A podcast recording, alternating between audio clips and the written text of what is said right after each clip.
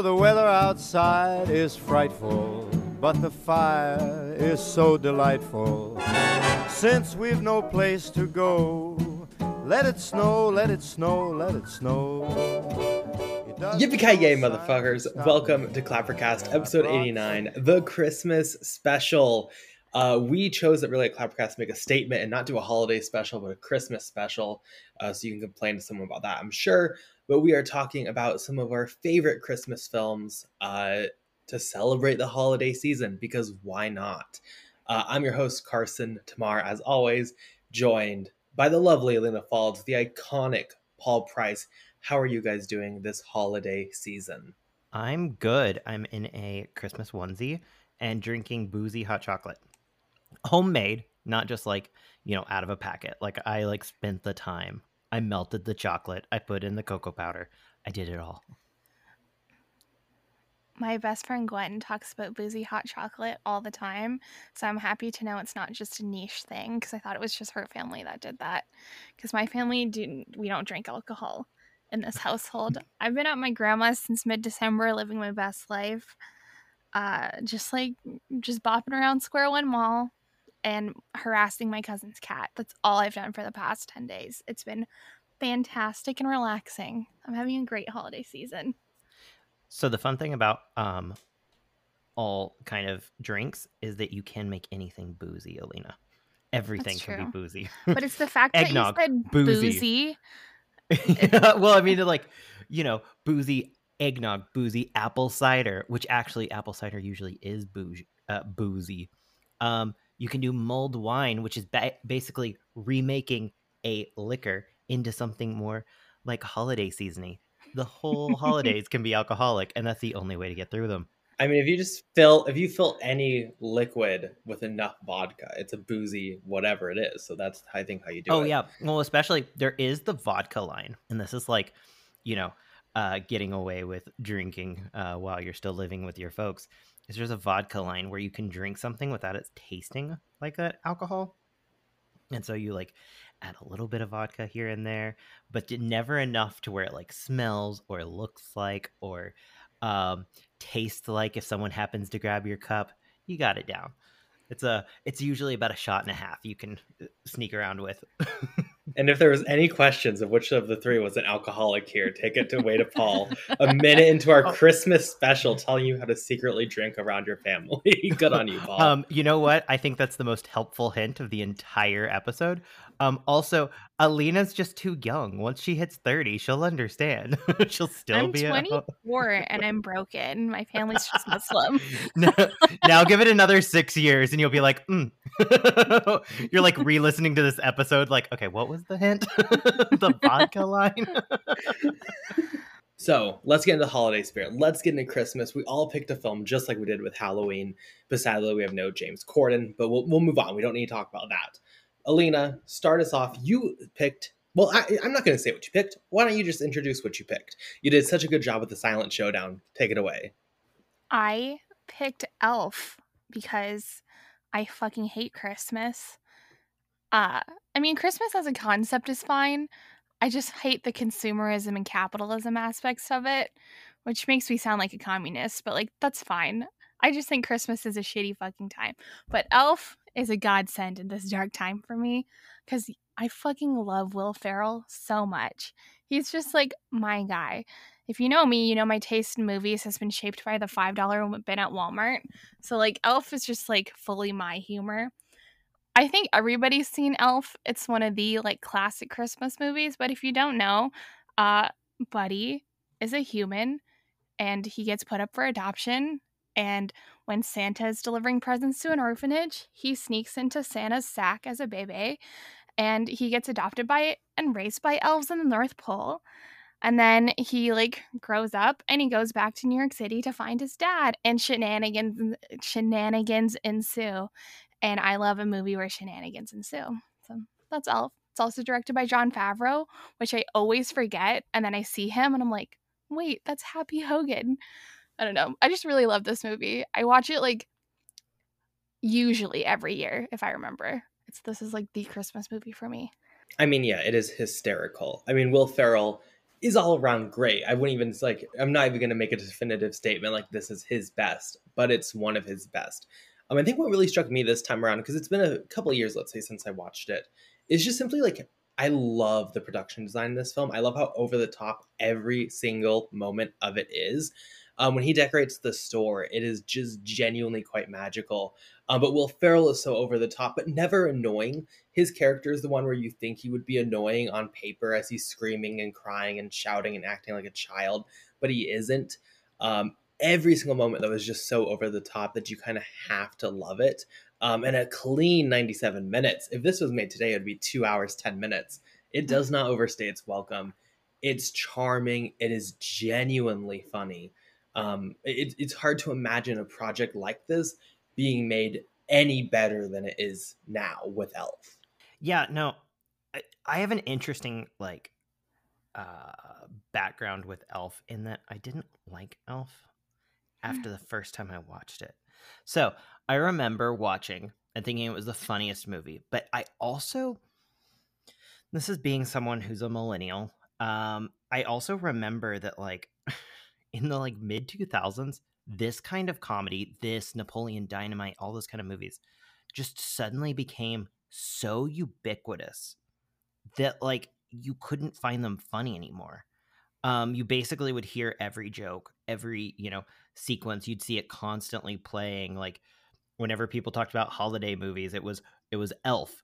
And you're just like, oh, God. And then, so I haven't really touched this movie in years.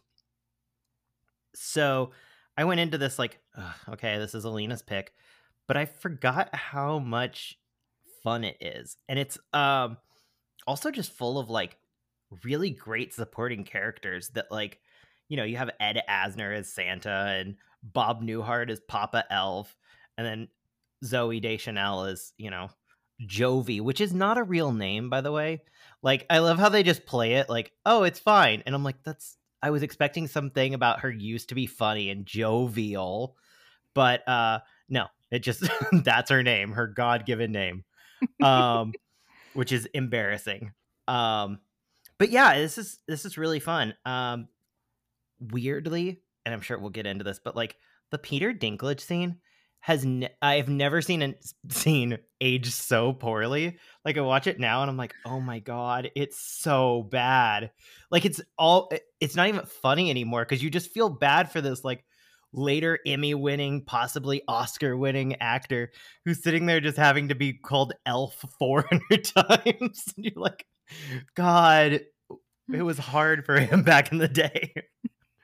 I mean, I know it works out for him. So get your bag at this point, because I'm sure he's making bank off this 5-second roll. But yeah, no, it's just it's the one oof moment. Oh, well, that and my favorite point in the entire movie is when the mailroom guy, who is in his 50s at minimum, goes, I'm 26.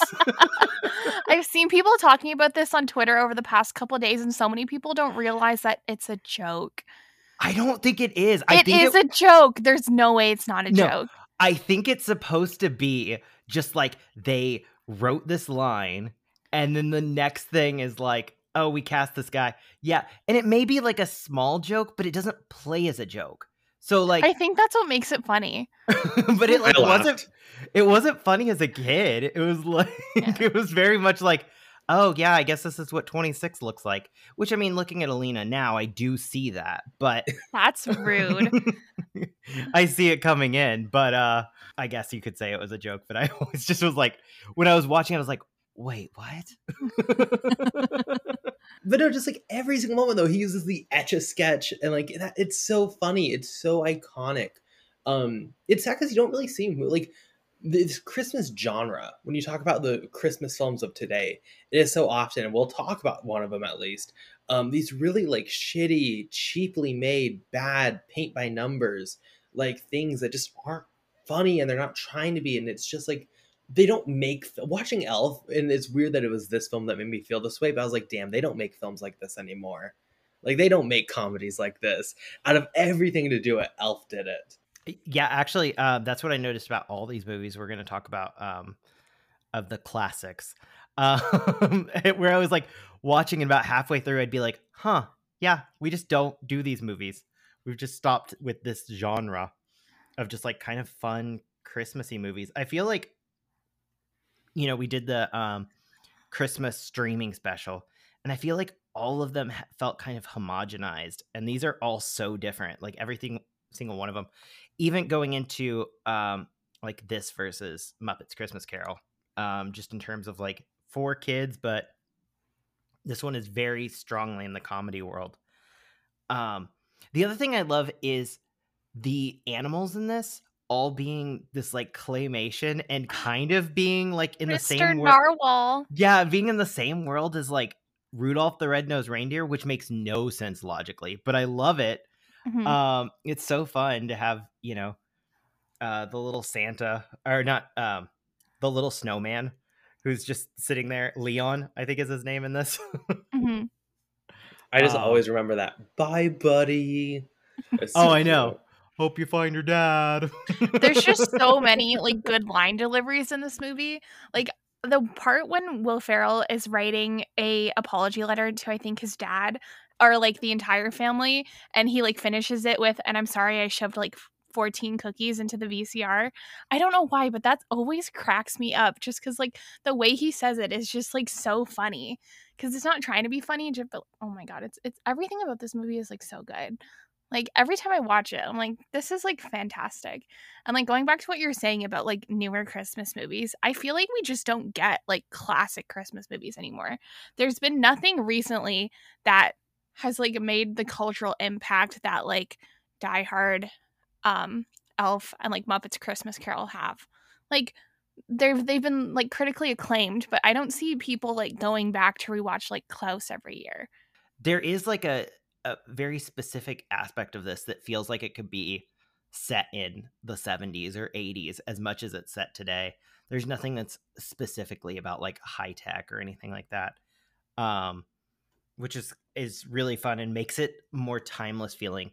I think the only jokes that I was trying to pay attention, if any, like felt dated. And I think even the one that you mentioned, Alina, the VCR is the only one that's like, oh yeah, that's no one uses VCRs anymore. But everything else like still sticks pretty well, and feels relatively modern. I feel like I've heard like a lot of stories from like the set of Elf though. You know what's really sad is Will Ferrell, apparently they want him to like do an Elf sequel, and he like completely denies it, and I'm on his side because I feel like it would ruin the like classicness of Elf, but at the same time I do think it would be hilarious to see like a buddy in his mid-50s and like how he's coping with like New York now. I've just been thinking about it a lot ever since that like I think he did it in like the early 2010s on like some talk show. And then I was reading more IMDb pages, and apparently when like Buddy first gets to New York, they caused like a lot of like actual traffic accidents because they were actually filming on the streets of New York. Like, you know, when he gets hit by a car, I feel like that was like for the movie, but they did like get a bunch of like fender benders and whatever. And there was another one that I read earlier. It was funny. I gotta look again. Oh, I think everyone's heard the story that Will Ferrell like vomited when he eats like the spaghetti and syrup and M&Ms and whatever the fuck they put onto that plate. That poor man, the amount of sugar he had to eat for this movie, because it was all real. Could you imagine the headaches? It looked revolting. Also, yeah. It was not a pleasant viewing experience that moment. Oh, God. I also learned that the cotton balls in the doctor's office are not actually cotton. It was cotton candy. And I was like, thank God, because I was really worried he was eating actual cotton balls. Oh, there was no... I was thinking that actually this time, because I always thought they were cotton balls. And then I was like, no, he's swallowing this too quick. Mm-hmm. But no, it's cotton candy. And they just didn't dye pink. The timing of that scene is incredible. The entire timing, I guess, overall. Like, Favreau, I think, is a really underrated director in general. I know a lot of people like Chef, but like I forgot this was also directed by him. And like the timing of every moment is so good. Mm-hmm. I think Jon Favreau gets a lot of shit for like doing the like big movies like Jungle Book and Lion King and stuff like that. But he's not bad at all. He's like a solid guy. I think Lion King's probably... I mean, I like Jungle Book quite a bit. Lion King I'm fine with. I don't hate it. But other than that, it's pretty solid all around. Apparently he's also he did Cowboys and Aliens, which I didn't know.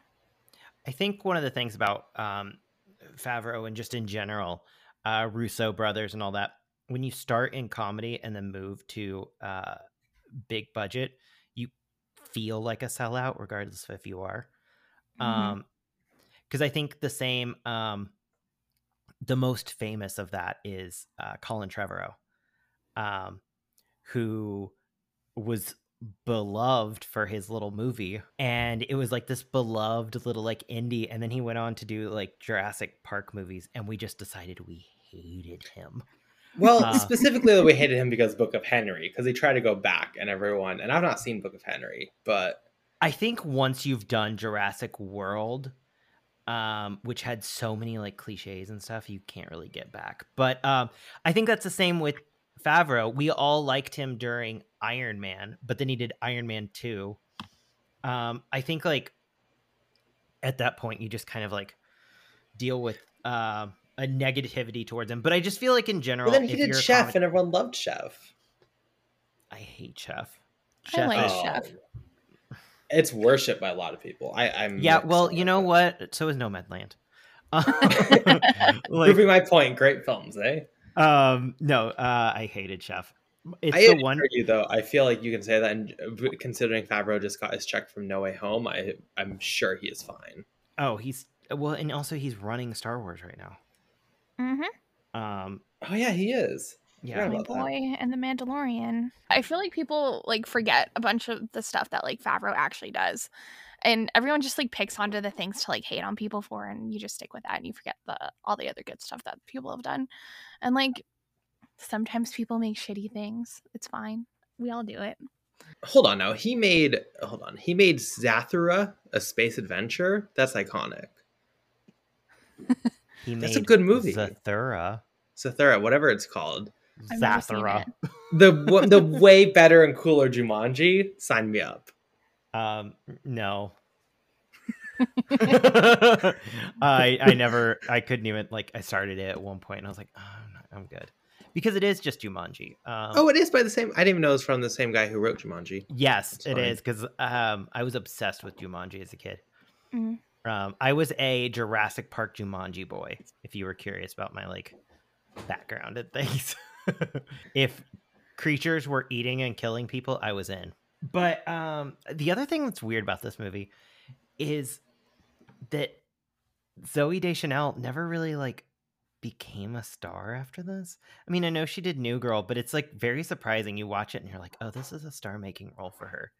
And then she went off to do a middling TV show for a bunch of years. But like, I just expected her to be a way bigger star, especially now. What we're like nearly 20 years out from this movie.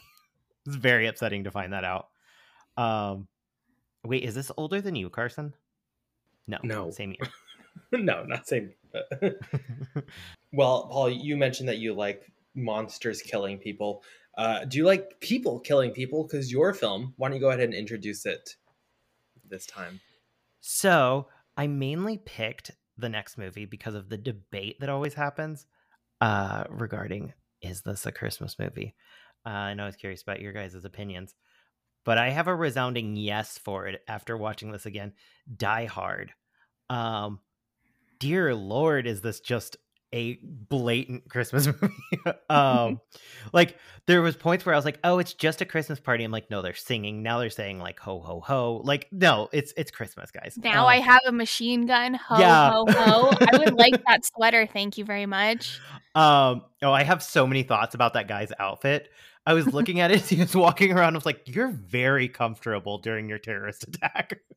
I would argue that that sweater is better than Merry Christmas, You Filthy Animals. Oh, I'd rather totally wear that. It's so Agreed. Much funnier. So, yeah, we're talking about Die Hard, which is John McClane, a New York police officer who comes to his possibly ex-wife's. They're trying to figure it out. Christmas party at her office for a job. To the end of the movie, I could not figure out what they do. I thought they were like an architecture firm. I have no idea. I thought they were marketing. No, they talked about like building a building. I don't know, because there's a point where like, oh, there's a bunch of unfinished floors. I thought they were an architecture firm. What do they do? They do real estate. FYI. They do real estate. Why apparently. Do they have a bunch of art Die Hard in their Wiki. Vault? So he goes to his wife's also a gorgeous building for a real estate firm. So he goes to this Christmas party, and also Alan Rickman shows up as a German, Hans Gruber, and he kills a bunch of people while he tries to get a vault unlocked. And I liked this movie as a kid. And I picked this because I was like, you know what? This is a fun movie we'll talk about, but I have like no real personal connection. So maybe we'll like rip some jokes on it, because there's a lot of things to make fun of in this. But man, is this fun. It is so good. And I had forgotten. And when we were talking about Elf, like, they don't make movies like this anymore. I was like, when was the last time I like loved an action movie? You know, I was trying to think of my favorite action of the year. And I think Cop Shop is what ends up being number one. But even Cop Shop, I was like, this is fine. I don't need to watch it again. Die Hard is so much fun. And I think it's mainly because of how they really allow John McClane's character to not be a superhero until close to the last like 10-15 minutes before he like almost is superhuman. But even then, like, there's a bunch of things that are just luck. You know, if there are multiverses, he dies a million different ways. And this is just the one he makes it through. But I'm curious what you guys thought. I enjoy this movie a lot. I haven't watched this one in probably like at least a decade. I remember in my early teenage years, I found like a VHS box set of the first three movies, and I watched them all. And then I watched 4 and 5. I think there's only 5. So I watched all of them within like quick succession, and I really like 1 and 3. Those are the ones that stand out to me the most, but like the original one is the best one. And I've been meaning to rewatch it for years, and I've just like never gotten around to it. And I'm so glad we finally picked it, because like it still holds up. I had decent taste as like a 12-year-old picking up random VHSs in my father's house. I don't know. I just like the action's really good, and there's also just some really funny and iconic lines. Like Bruce Willis's character of like John McClane, he's just like such an all-American badass guy. And Paul's right, you don't really see like actions like about this anymore. There's like nothing to me in like the last while that stands out like this. It's so good. There's like nothing more you can say about it. It's just good. Everyone talks about it every year because it holds up for a reason. I don't know what it is, but it just like, it doesn't even feel dated, even though it was made in like the late 80s. No, there's only one spot in this movie where I was like, oh, wow, this would not play the same today. Even I know, though it was like, this would be solved if they had cell phones. Oh, but... no. That was not. No, I was thinking about his best friend, the limo driver, the cop Al. Oh yeah. His main crisis is that he feels bad that he shot a child.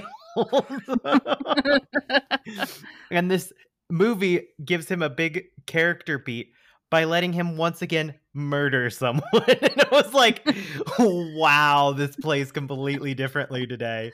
But he's like telling the story, and I was like, oh, and it's not even a question of why he's not in jail. They're just like, no, it's fine that he shot a 13-year-old with a ray gun. And then when he's like proud to have murdered somebody again, I was like, yes, good, LAPD, do it. I mean, at least the second one was in fact a terrorist, but you know. It still gave me the oof when we heard that story. I thought this film was good. I've not grown up with this, which is going to be a theme of this episode from here on out, specifically with the one other film I could grow up with. But I think it's good. It is timeless, like you mentioned. It is so iconic. The amount of iconography in this film to just be iconic, whether or not you grew up with this film, and I've seen it before, but like there are so many lines that you're just like, oh yeah, that's I recognize that. That's from Die Hard. It's just made such a cultural impact. I was really taken back by how, I guess, the beginning specifically, it takes a while to get into the action. It takes a while for the film to get going, which I'm not saying even as a negative. But this film really, I forgot, like, it's not just a dumb action film. Like, there is a movie here. There are characters here. There are arcs here. Alan Rickman is incredible as always. And the other thing to really stick out to me is I didn't realize Skyscraper starring our boy Dwayne Johnson was just a remake of this. Didn't really recognize that in the theater when I saw Skyscraper, but it just is Die Hard, but worse. It's still fine, but definitely nothing compared to Die Hard. I really enjoyed this one, even if I can't say like I love it. I don't watch this every year. I probably wouldn't watch this every year. I enjoyed it for what it was.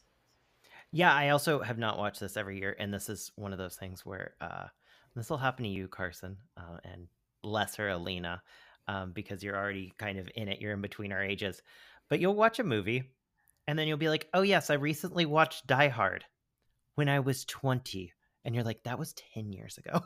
I know. Like the time moves I probably so watched quick. This when I was 12. Not since then is freaky to me. I know. And to your point, Carson, everything in this is so iconic. Like, you're sitting there and you're like, oh, yeah, I know the next scene.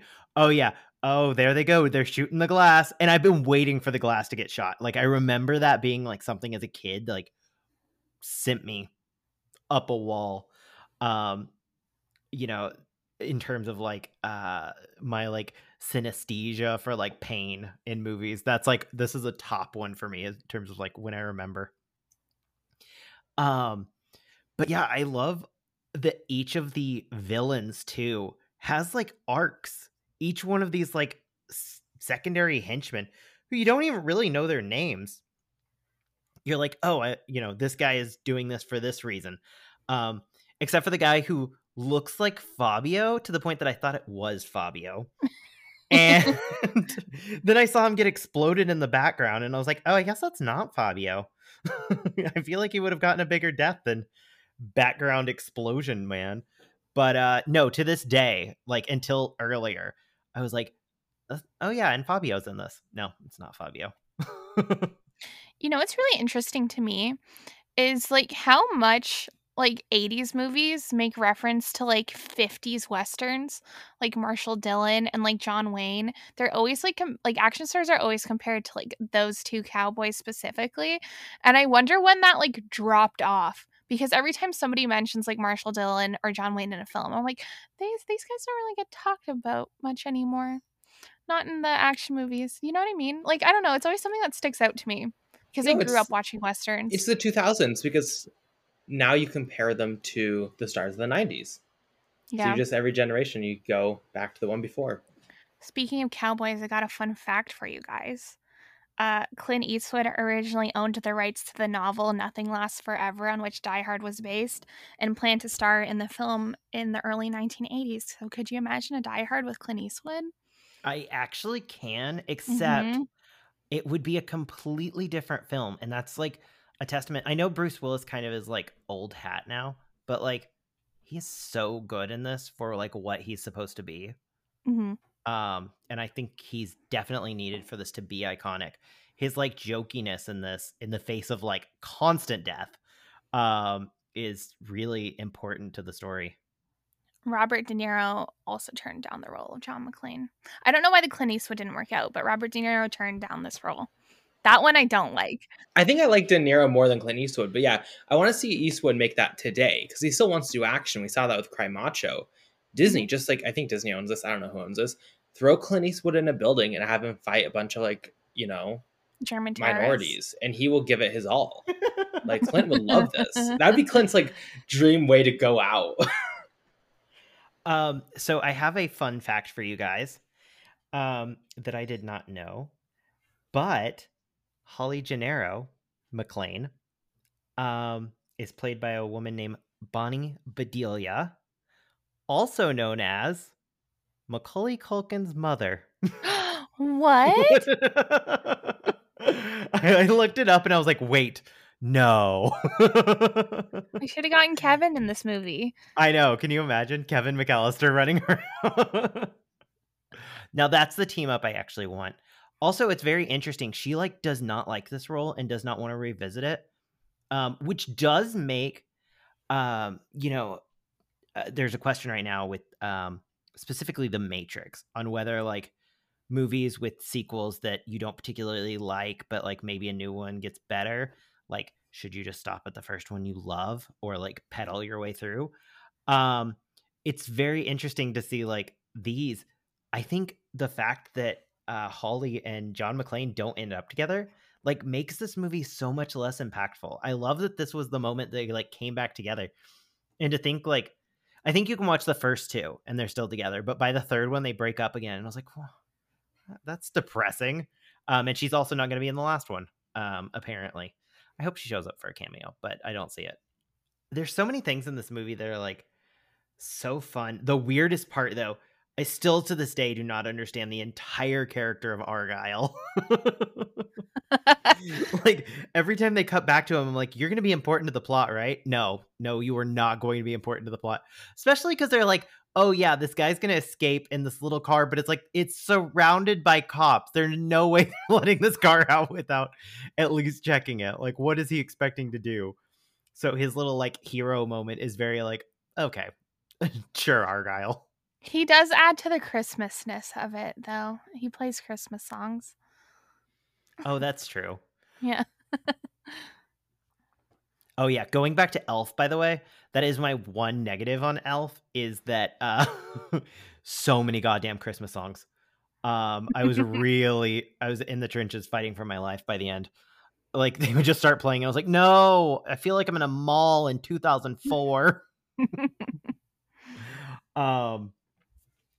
But yeah, I think this like really works.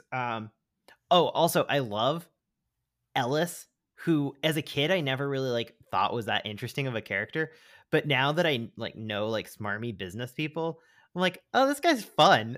I enjoy him. I wish there was more Ellis, the worst person in the world. Actually, the amount of like shitty people in this movie that aren't the villains is so funny. The reporter, the police guy, both of the FBI agents. Interesting, though, that the director did this and Predator and Hunt for Red. I guess he did a lot, but it's like you would think like someone who was able to make something like this iconic would do more than like a couple movies that are well known. He did one of the sequels, right? Yeah, he did the third one,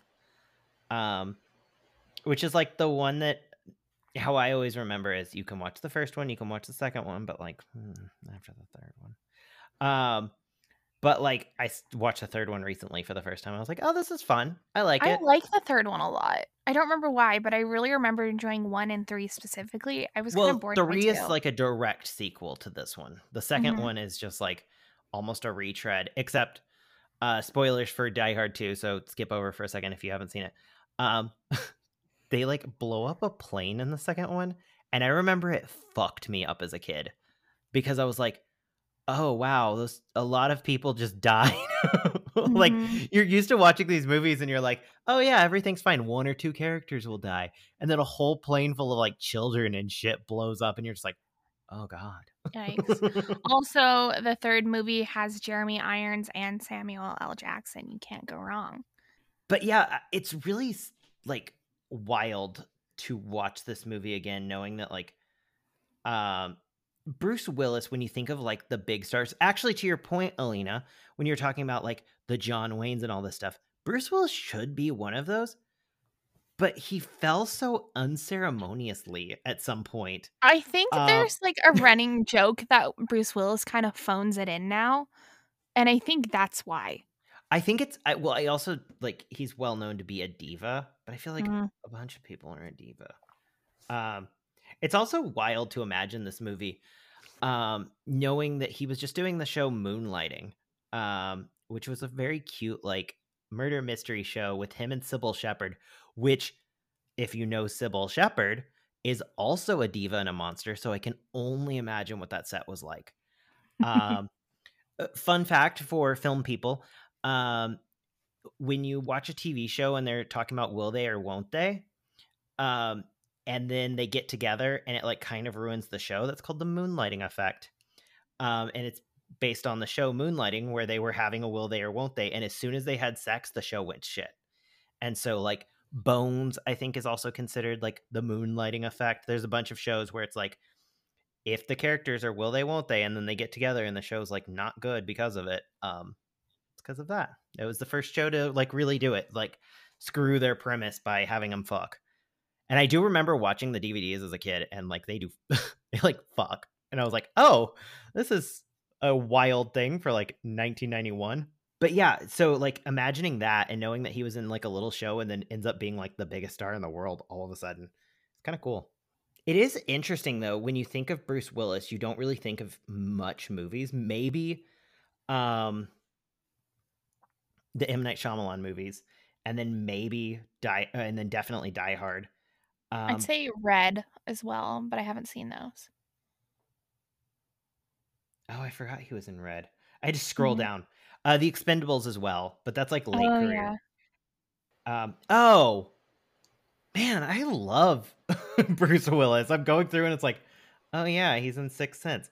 He's in a lot of good shit. Yeah, he's in The Fifth Element, which is is probably the only high sci-fi, like intense sci-fi, that I can stand. The rest, I just it's like my Achilles heel in movies. Pulp Fiction, 12 Monkeys. Interesting that he only showed up for, I believe, don't correct me if I'm wrong, only one Wes Anderson? Because I remember liking him in Moonrise Kingdom. Also, we're forgetting his most iconic role, RJ the Raccoon in Over the Hedge. Oh, yeah! And before we go any further, let's hear a word about the sponsor for today's episode. And my friends, that is the Star Draft. Hollywood's award season is right around the corner, and that means another season of Star Draft is upon us. Star Draft turns Hollywood's award season into fantasy football. You draft actors and musicians, they win accolades throughout the award season, and your team earns points. This year, the Star Draft is hoping to sign up their 1,000th user, and if they do, they're going to give away $1,000 in cash prizes. So join a league today and spread the word.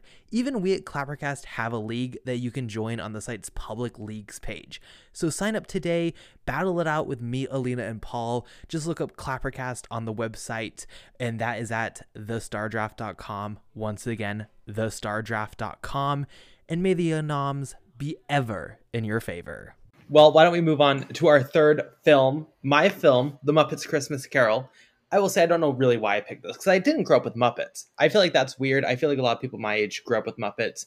I never watched these puppets do stuff. I also didn't grow up with Muppets, Carson. Thank you. Good. It's not just because all my friends were like, you didn't grow up with Muppets? What? And I'm like, well, no, I didn't. You had a terrible childhood. But I watched this. Wow. True.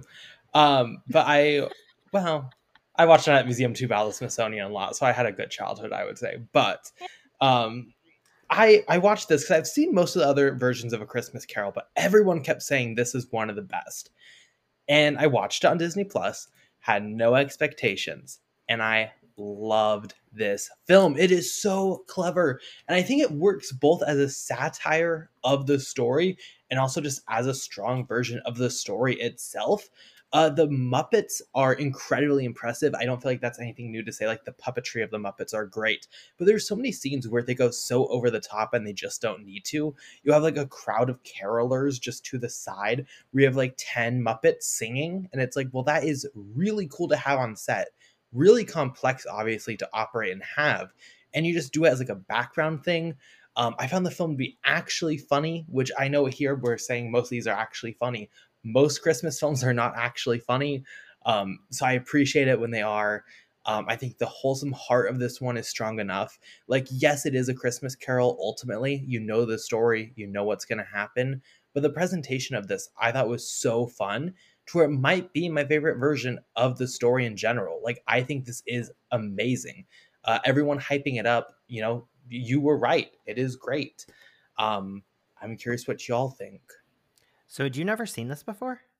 No. This is, I think, other than the Muppets Office parody, this might be my first Muppets thing in general. This is my first Muppets movie that I've seen the whole way through. I've like known of them. I've known all their names. Like I know of Kermit and Miss Piggy and Gonzo and all those fuckers, but I've never like sat and watched one from like start to finish until literally this morning, December 23rd, 2021. I'm losing my goddamn mind right now. Right? So this is a fun fact. There's so many fun facts I have for this one. Sorry, Carson. I'm basically taking this one over because, this is the first movie I ever watched. Ever. Aww. My parents took me to the theater when I was like, let's see, 3, I guess. I mean, I'm sure I like had movies on, but this is the first one that like we went out to the theater and, you know, saw everything. Let's see. 92. No, God. You have to scroll all the way back up to your letterbox. Your personal letterbox. I wish. 1992. Oh, side note. Parents and film producers, just always listen to me. Parents, film producers, and alcoholics. I got you. Parents, start logging your kids' letterbox. Don't do a fucking Instagram. Instagram is. I'm 100% doing a letterbox for my future children. I thought you were going to say for your future cats, which no, I have really thought about like tagging movies I watch with Doug, my cat, but I haven't. I thought so too, except the thing is it would never say alone for me. So I would like have these like weird like it just seemed very pathetic for me to be like with arrow. My cat also usually leaves and like I would have to log that too. Up. Yes. Arrow fell like, asleep. Clifford Doug left after 26 minutes. Like slapping him. Arrow, wake up. Okay, so with that in mind, Muppet Christmas Carol is probably like I think I have it in my top 20 movies of all time. I absolutely love this goddamn movie. I think it's perfect. We'll get into the huge problem with it in a second, but overall, it's so good. Just even down to Michael Caine knowing how to play it 100% real. And he's doing legit Ebenezer Scrooge acting against fucking Kermit the Frog, against, you know, the puppet of Father Christmas and all, or the Ghost of Christmas Future and his like crying and begging to this creature. Ugh, so good. Also, all the songs, fuck. Like we like play like fucking Frosty the Snowman and Rudolph the Red-Nosed Reindeer and the things. I'm like, where are like, you know, dun dun dun dun dun dun, when the cold wind blows it chills you. Where is all that shit? Like, why are we playing that? And when I say we, I mean I am playing it nonstop in the house. You're meaning why the fuck isn't this on the radio or at the grocery store? Yes, it's so weird. And it's like my favorite. It's all so good. But I guess that's a good segue into the biggest problem with this movie. So, Carson, you don't know this. I'm told Alina to watch it like this. I don't know if you did. I didn't because I watched it with my mom and sister, and I didn't want to pause it, but I watched it after I finished the film. Yes. So I did watch it. So, Carson, the original movie includes one additional song. And it's called When Love Is Gone. And it's the song that Belle sings to young Ebenezer. And it was originally in the movie. And then the powers that be at Disney said, this is a sad song. We need to cut it. So they cut it. But they kept it in for the original Laserdisc and the original VHS. So my entire generation was raised believing that When Love Is Gone was in the movie. And then when DVDs came out, all of a sudden, and when it came out on Disney Plus, all of a sudden they were gone. Fucking just the best song in the movie.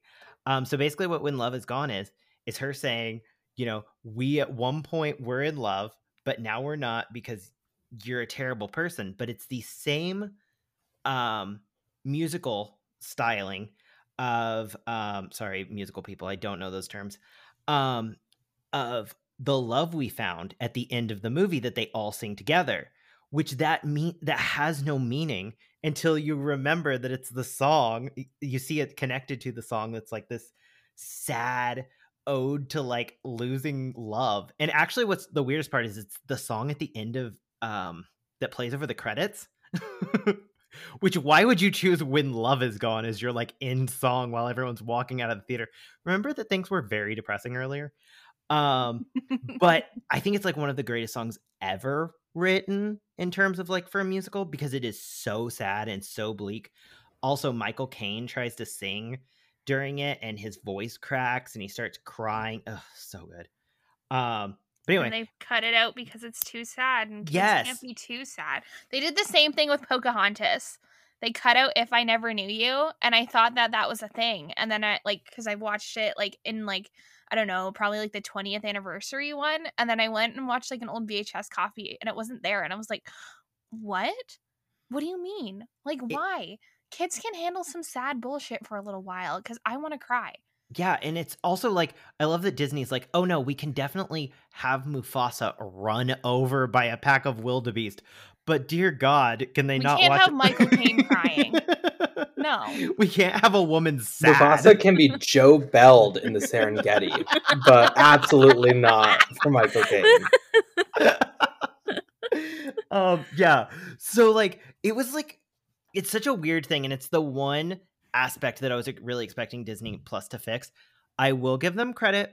They did release a like 4K version of it that you can watch as a deleted scene, but it is such a thing that people talk about. I'm surprised instead they didn't just do, and here's the full version of the movie, you know, the director's cut or whatever, and not even listed as the main one, just listed as an aside. Most people would watch that one because it's the better film. It's like, it's the one thing, it's like, you know, when you hear about like great films where like scenes were cut out, like Metropolis from like, you know, the 20s and things like that, where you're like, oh, we're still doing this in the fucking 90s. We were still like butchering movies. Blade Runner, same thing. Give me 9 versions of Muppet Christmas Carol. I will watch them all. So this really is your Star Wars, then. Oh, you're just clamoring for the unedited version.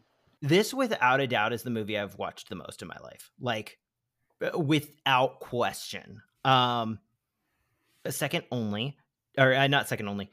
The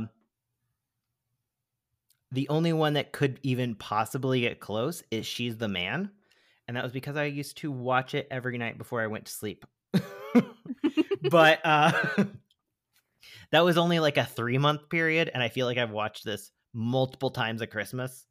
So I think this one probably hits it a little bit better. Maybe they'll add When Love Is Gone like next year, because it'll be like the 30th anniversary. Please.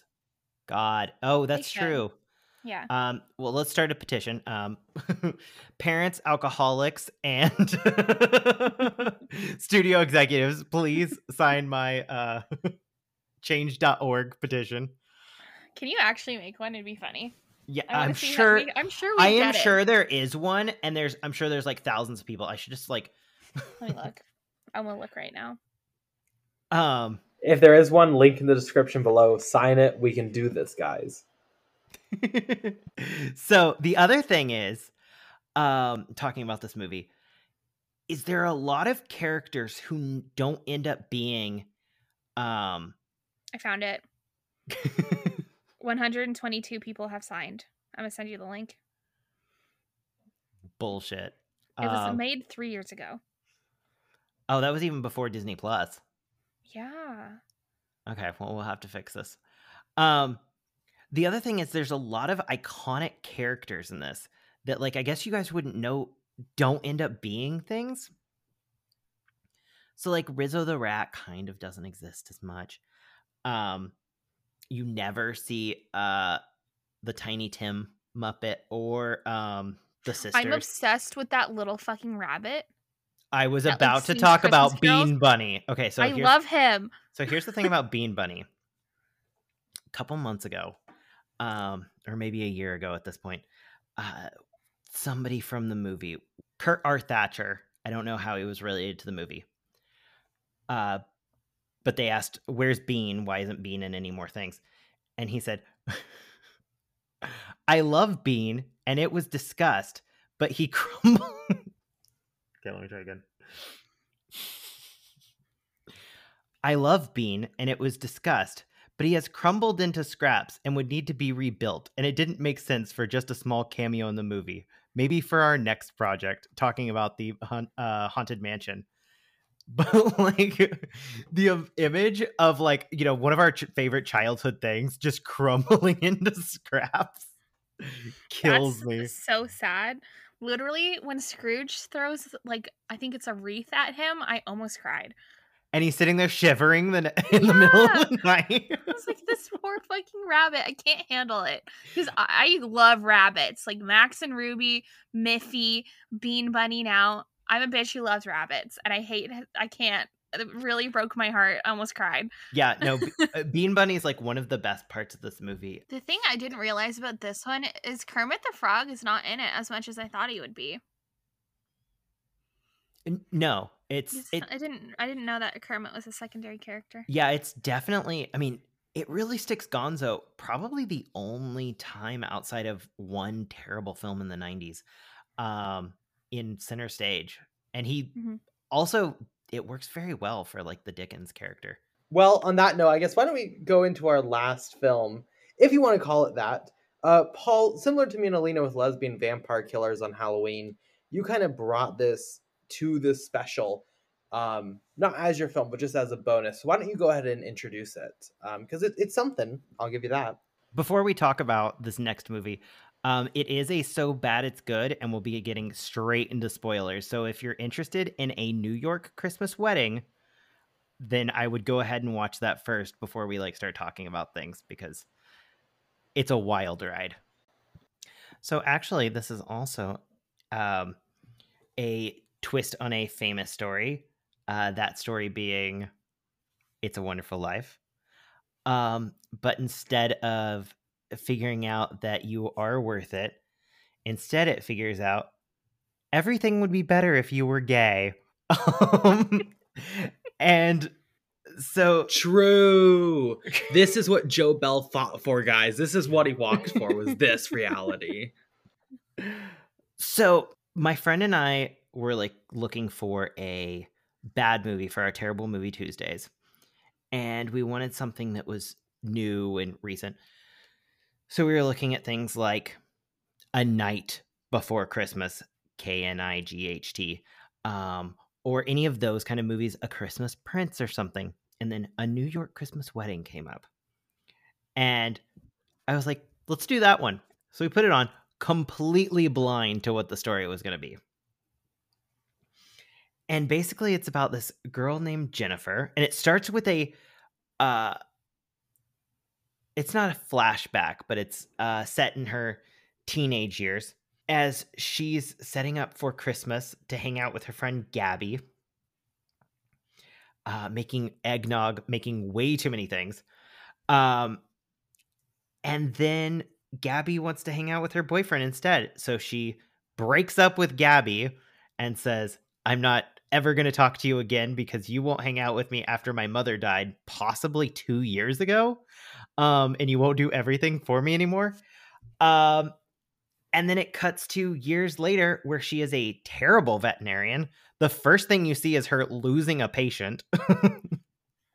And then she goes on to explain that she quit her job at Goldman Sachs to become a veterinarian for no particular reason. That's not described at all. And she is the fiance of a rich man who is about to inherit a Fortune 500 company of nondescript explanation. And then she meets Azrael Gabison, who Yaz King. Yaz is her gay guardian angel who transports her into the life that she wants, which is where her and Gabby borderline hate each other, but are living together. And also her dad's alive, because apparently being gay makes people around you not have cancer. And the movie, like, trying to describe this movie, like, going straight through is fucking wild, because it just scenes happen, and by the time you're kind of understanding like where the scene's supposed to go, the scene like completely shifts. I think one of the most obvious parts is at the opening that she goes to dinner with the parents of her fiance, and it jumps through like 8 different topics at lightning fast speed, just vomiting out exposition at you. And then all of a sudden the husband goes, "Honey, broccolini," which is like a classic line I legit cackle every time I watch this movie. And then she goes, "I'm going for a run," in the middle of their nice dinner. And that's how the rest of the movie goes on. The amount of just like, it feels so much like a first draft, but like a first draft where like shooting was in 3 days. And you're just like, yep, this is the location we have. We got to move to this location. There is no rhyme or reason to what happens. But I'm curious what you guys thought about this film, and we'll like continue on through the plot as we go, because to describe it all at once is just a little too much for the average listener. I was just wildly confused. Like, I don't understand the point of this movie. Like, how is she like, I don't think she's like a full-on veterinarian. She's like definitely like just a vet tech or something, but she's like crying over this dog dying in like the first 5 minutes. And then later when she gets transported into like her alternate life with Gabby, they have a dog named Smudge, and she doesn't seem to know how to act around a dog, which you think she would, because she works in a veterinary's office with dogs. What? My other favorite part is the first time I watched this movie, I did not realize that her future mother-in-law was making an insult where she says, "You've become a dog groomer." And I thought she was literally, I thought that she had killed a dog during the grooming session. And I was like, wait, what? I had to like go back and like rewatch that scene and be like, did I miss something? Was she supposed to be just cutting this dog and full on just murdered it? I think the first red flag with this film probably was when it opens and the filmmaking. And I'm not trying to be rude at all. I'm really trying to just be authentic and objective here. It has the skill level of a teenager on iMovie who just downloaded it on their new Mac and made their first film. That was the first red flag. And I'll say eventually it got more competent with the iMovie editing. Not above that. Didn't surpass it, but it got better with it. No, this film is chaos. I had no idea walking into it anything about the film. So as soon as we got to the gay guardian angel, that was a lot.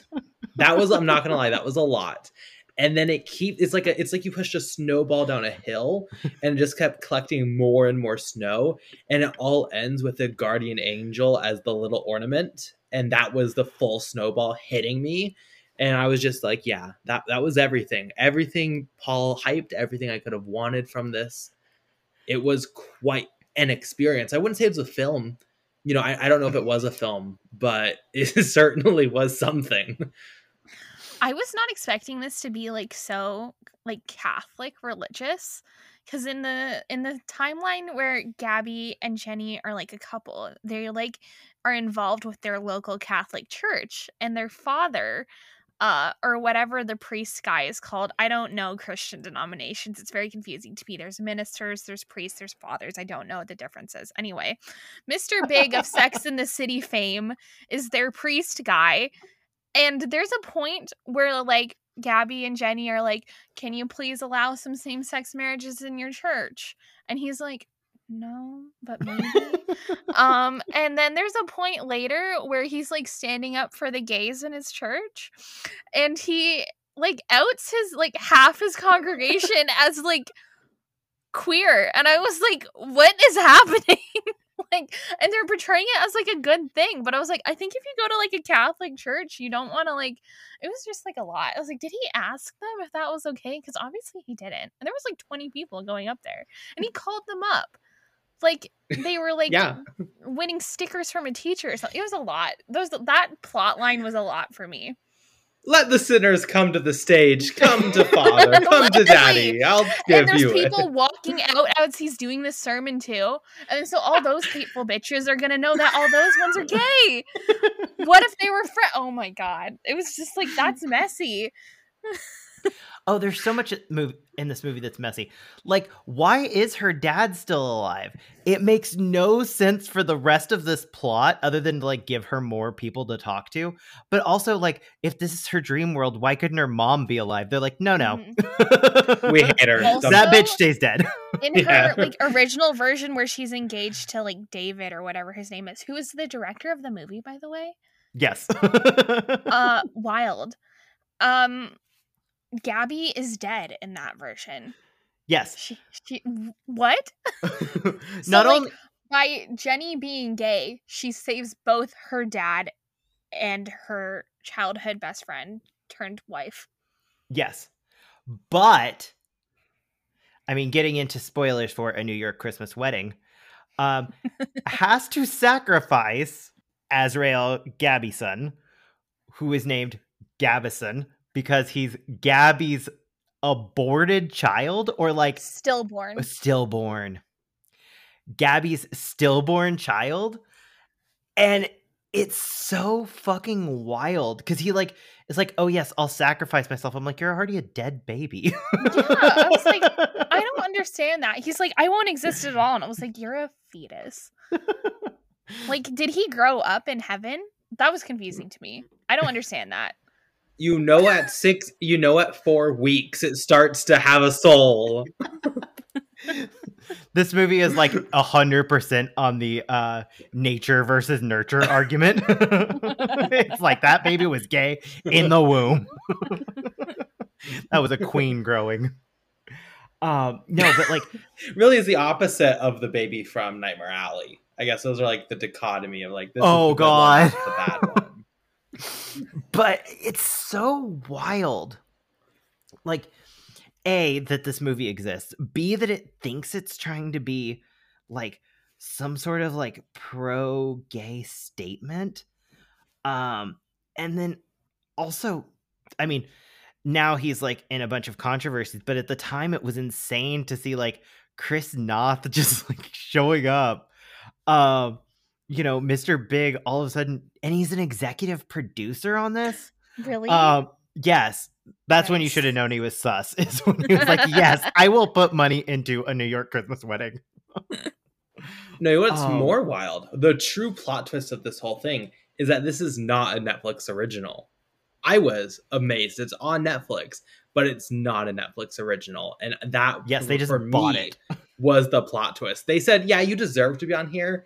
But they didn't make this. Someone organically made this film, thought it was good enough to make, enough to release. And then Netflix, like, it says something that they said this would fit in line with what we do. Yes, they looked at this movie and they were like, the queers will like this. I want to know what the lighting budget for this film was. Because this $1 is like the worst lighting I've ever 50 seen cents? Ever. Oh my God. I would love if Netflix had a little option that you could just switch on, and Dave Chappelle did a commentary track for this as he watched it, because they love Dave Chappelle. That's you know what? That's how you get most Netflix. The other thing that's really funny about this movie is the overall New York Christmas Wedding of it all. Like, I don't know exactly when this is supposed to be set in terms of the timeline, but it seems like it's at max October. Maybe November. And the mother-in-law is like, oh no, we're having a Christmas Eve wedding.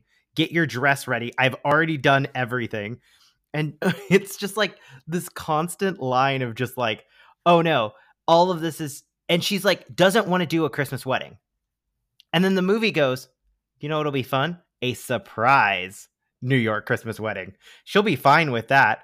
At the end of this movie, she's basically like, shocked into marrying her girlfriend, and then by Chris Noth, who's like, yes, I will do this, and then goes back into her real world and has to decide whether or not she wants to be gay. Which I think that's how it went for you, right, Carson? Yeah, I mean, that's pretty much what happens, right? So I'm just waiting any time now. Pull me out, you know, unplug me. Let's go. Let me get my choice in. But yeah, I mean, it's definitely a choice. I'll say, I also think, like, I'll just say a Christmas wedding is the worst idea in the world. What a way to just guarantee that you're going to have a shitty Christmas. It's the worst idea in the world. I don't know. This movie is like a lot. I cannot tell. And this is similar to how I felt when I first watched Cats. I cannot tell if I love or hate this film, because where I hate it and it's like clearly bad, I also love it with such a passion. I don't know. I'm torn, guys. Every year we might need to revisit this one, to be honest, just to see how our thoughts evolve. I don't want us to do that gimmick. I will quit. The second time I watched it, I really was like, this is definitely a Christmas classic, because you're like sitting there and you're like, no, this is pretty great. Because there's not truly terrible Christmas movies. There are, but none that like hit that so bad it's good line like this. This is just, and it gets better knowing what's coming. God. Azrael Gabison, and it's so like the second time you watch it and you know that's coming, and then he says the name and you're like, how did I not notice this? It's so stupid. I would like to know, was that his angel name, or did Gabby actually name him Azrael? I think she's supposed to have named him that. That's insane. I also like that he doesn't get her last name, he just gets Gabison. Like it's what, the 200s? Someone needs to make an edit where he's the angel in It's a Wonderful Life. Have him be the guardian angel at the end or whatever. And he's just like, actually, no, I do want to die. Thank you. Yeah, he just. I was reading some reviews and somebody was saying that like the ending when like they're in the church and like Azrael is like pressuring Gabby to like decide whether she wants this life or go back to her gay life reads like a horror movie. And that's really funny to me. It's a really funny interpretation. Well, what's so weird is like, I don't particularly like It's a Wonderful Life. It's a film that I feel like is really like sickeningly sweet. But the thing about this is there's so many aspects that kind of like it tries to take from this and just keeps adding into to where it's impossible to really like do a correct like one-to-one on these two lives that she could have. Like, it's not, do you love this girl or do you love this guy? It's like, do you love this girl? If you don't, she's dead. Oh, also, your dad's dead. But you won't be rich. But you'll have this dog. But you'll have to deal with, you know, homophobia in the Catholic Church. It's so weird. There's so many things that you're like, this could be a better... like, there's a movie in here that's, like, kind of good. Not good, but, like... a fine Netflix original kind of movie, but it keeps going and trying to like, I really think this man thought he was making like the greatest film of all time. And that's kind of why it sits in like The Room for me.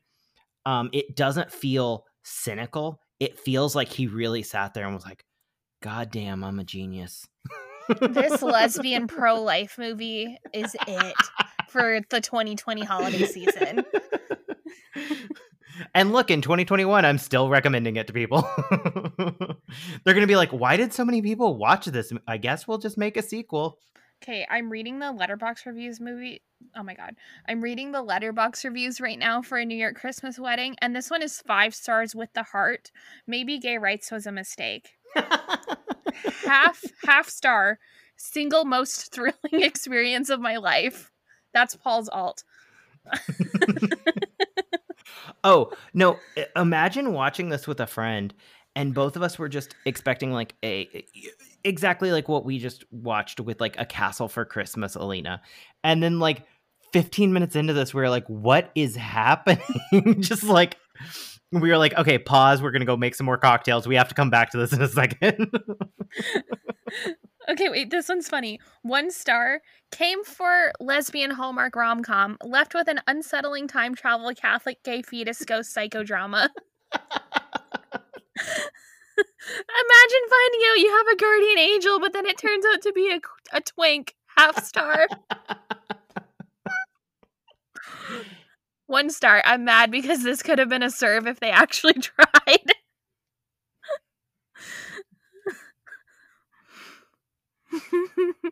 I love it. I think the message we're all coming away with, similar to how we were with Lesbian Vampire Killers, is go watch this for yourself. It's on Netflix. Mm-hmm. I think it really is an experience you need to see to understand. Even if you have it spoiled for you, it is still going to be shocking, I guarantee you. Well, I think that's it for our 2021 Christmas special. Let's go around and where we can find everyone on social media. Paul? At PriceLikeTag on Twitter, Instagram, and Letterboxd. Alina? I am at Alina Faulds on Twitter, Instagram, and Letterboxd. And you can find me on Twitter at BP_movie reviews, Letterboxd Carson Tamar. Make sure to sign the petition to get that song back in, and sign my new petition to get James Corden to make a Christmas film, because he hasn't yet. It was canceled. So make sure to get on that. You can find new episodes of Clappercast every single Wednesday. Send us an email at clappercast@gmail.com. But we will be back to discuss all things cinema. Goodbye.